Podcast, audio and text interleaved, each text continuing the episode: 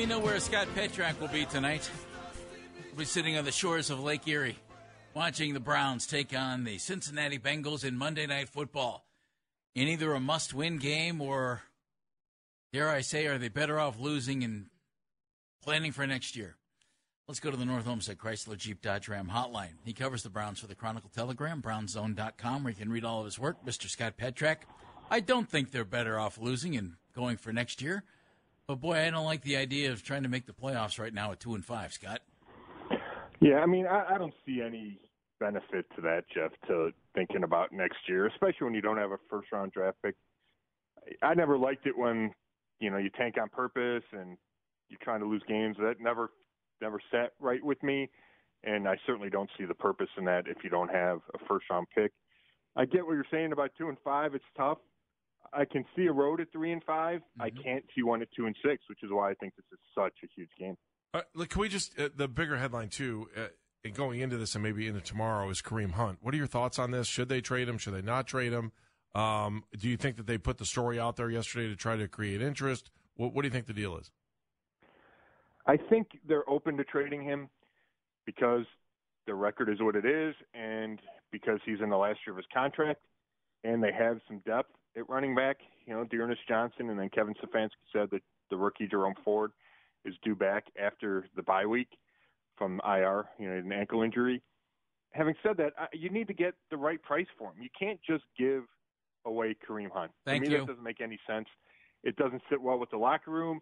You know, plus you have the factor of Deshaun Watson's coming back the last six games.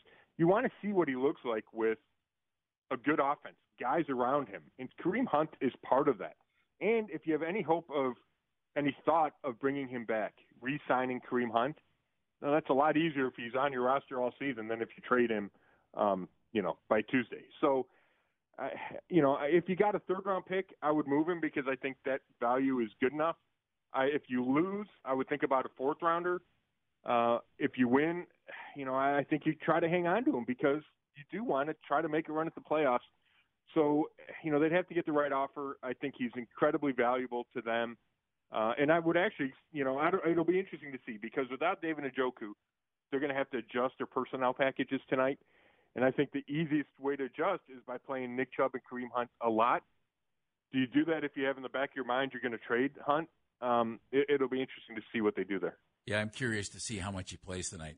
Will that will that be telling, Scott, or will we just look at what's happened this year and think he doesn't play much anyway? Well, you know, I think it will be really telling, Jeff. Like if he doesn't play, you know, if he plays like 15 snaps or fewer, then yeah, I think they're they're Looking whatever saving him, put him in bubble wrap in case he gets traded Tuesday. Yeah. You know, I know he hasn't had a big impact the last two weeks, and his touches have been down, but he's still playing a good number of snaps. I mean, how many times do we get on air and talk about Nick Chubb's not playing enough. Well, it's, nobody else is getting Nick Chubb snaps except Kareem Hunt, right? In most games, you know, if there's two minute drills, you know, Hunt is either right at Nick Chubb's number or a, a one or two above it. So it's not like they haven't been using, they haven't been playing him. They just haven't been using him as a big enough part of the offense. Is that a mistake? I think so. Now it's tough, right? Every, people complain that Nick Chubb's not getting the ball enough, so you know, if you give it to Chubb more, then it takes away um, touches from Hunt. But you know, when the Browns' offense is at its best, it includes Kareem Hunt having an impact, and that's not only inside the five-yard line; it's you know all over the field. And I think a lot of it the last two weeks has been circumstance. Right? It was his turn on those couple of handoffs where Patrick Queen blew him up last week, and it's negative yardage, and it kind of set the offense into that funk that they went through for a couple of quarters you know, that's just bad luck because Nick Chubb would have had no luck there either. It just wasn't blocked. Uh, so, you know, assuming they're not going to trade him and that he will get normal usage, then I expect a big spike in Hunt's touches tonight. Is it the same situation with Jadeveon Clowney, with Greedy Williams, Jack Conklin. with Jack Conklin? Yeah. I don't think it's the same. Uh, and, and the differences are your depth at running back, the fact that Kareem Hunt asked for a trade during training camp. Uh, you know, I, that's part of it. I, I get the similarities in last year of contracts, and Greedy Williams to me would be next likely to be traded because it's a valuable position. If Denzel Ward is healthy, then Greedy Williams is number four on your depth chart at corner, and the Browns like AJ Green behind him, so you can, you know, I, there's an argument to be made that you can trade him and not lose a whole lot, and you'll get something back, and you're probably not going to re-sign him. So I understand that. The Clowney and Conklin things are different. Clowney, first of all, you know, he's not completely healthy, although you know he's going to play tonight and is probably as healthy as he's been in maybe a month. You know, you'd have to buy, you'd have to eat a big chunk of his contract, and maybe it's worth it. So you get a higher draft pick. Maybe that's something Andrew Berry will do but they don't have like a good alternative to Jadeveon Clowney. Alex Wright has been playing fine, but he's not Jadeveon Clowney. You know, and they miss him. Like when Clowney doesn't play, there's a huge, they really miss him, and it affects Myles Garrett. So you have to take a bunch of stuff into account if you think about trading him. And Jack Conklin, I, I like the idea of re-signing Conklin better than I like trading him. Now I think you could get something in him, you know, for return. Like you, maybe you get a second round pick. He's a two time All Pro plays a really important position. But you know, are, are, then you have to figure out right tackle. Do you think James Hudson III is the long-term answer at right tackle? I don't know if they believe that yet. And again, you're going to want to protect Jacoby Brissett. You're going to want to protect Deshaun Watson when he yeah. plays. So I, I'd be hesitant. I understand the draw there because you could probably get something of value in return. But I kind of like the idea of Jack Conklin being a Brown for the next few years. Scott, I, I do too. You didn't sign Deshaun Watson to come in and rebuild an offense. You, you signed him to come in and run a uh, what you hope is a great offense. With with that in mind, any chance they're buyers before the deadline? Yeah, you know what, Jeff? that keeps bouncing into my head too. If they lose tonight, it's hard to make that argument. Although, if you get the right offer and you're thinking about next year, yeah, right? Yeah. If the Jets want to trade Elijah Moore because he's unhappy, then all right, do you think about giving something up? I, to me, I don't think you can rule that out.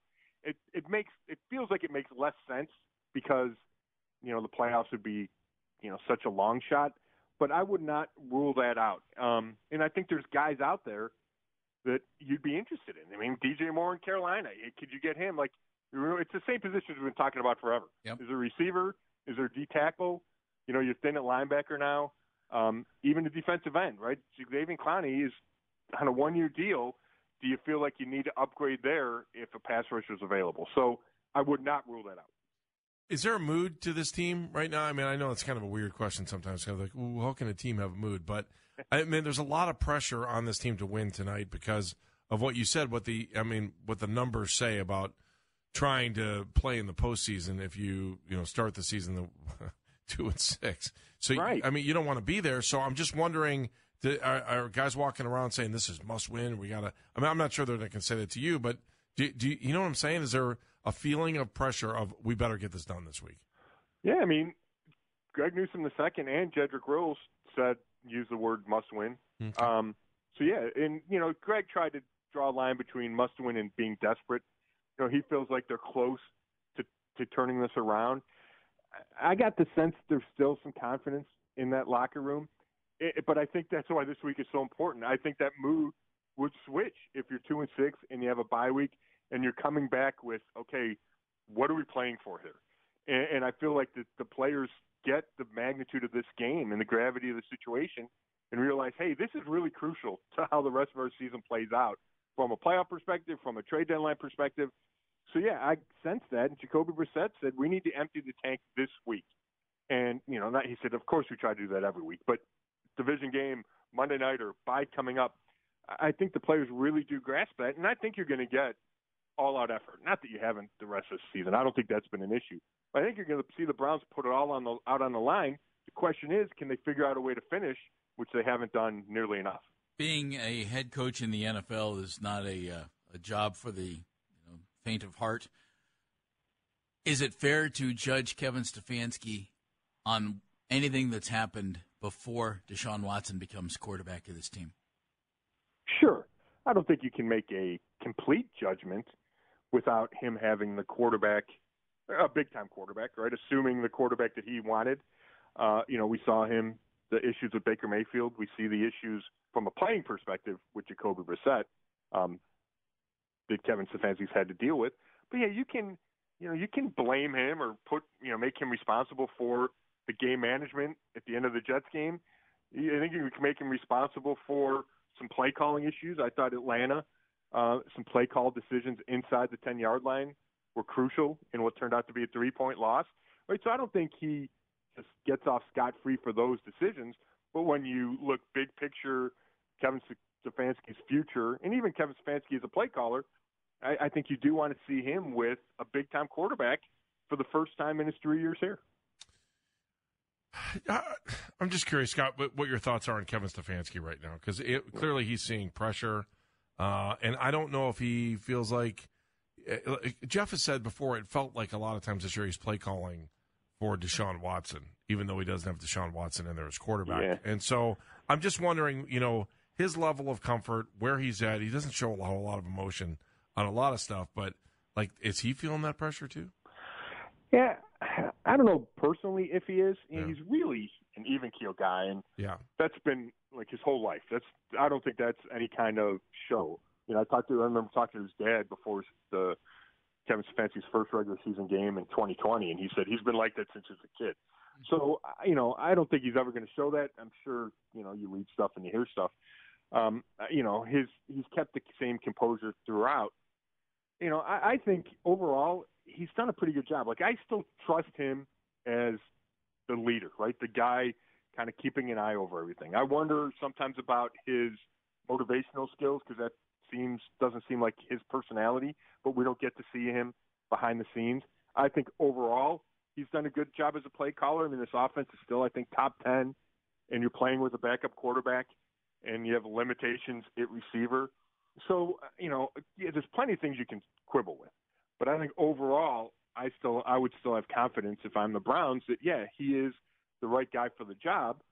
Um, but it's an it's that play calling for Deshaun Watson thing is an interesting take because I, I I get the argument that Stefanski doesn't make enough concessions for his offense, right, and right. his quarterback, and maybe you should run it more.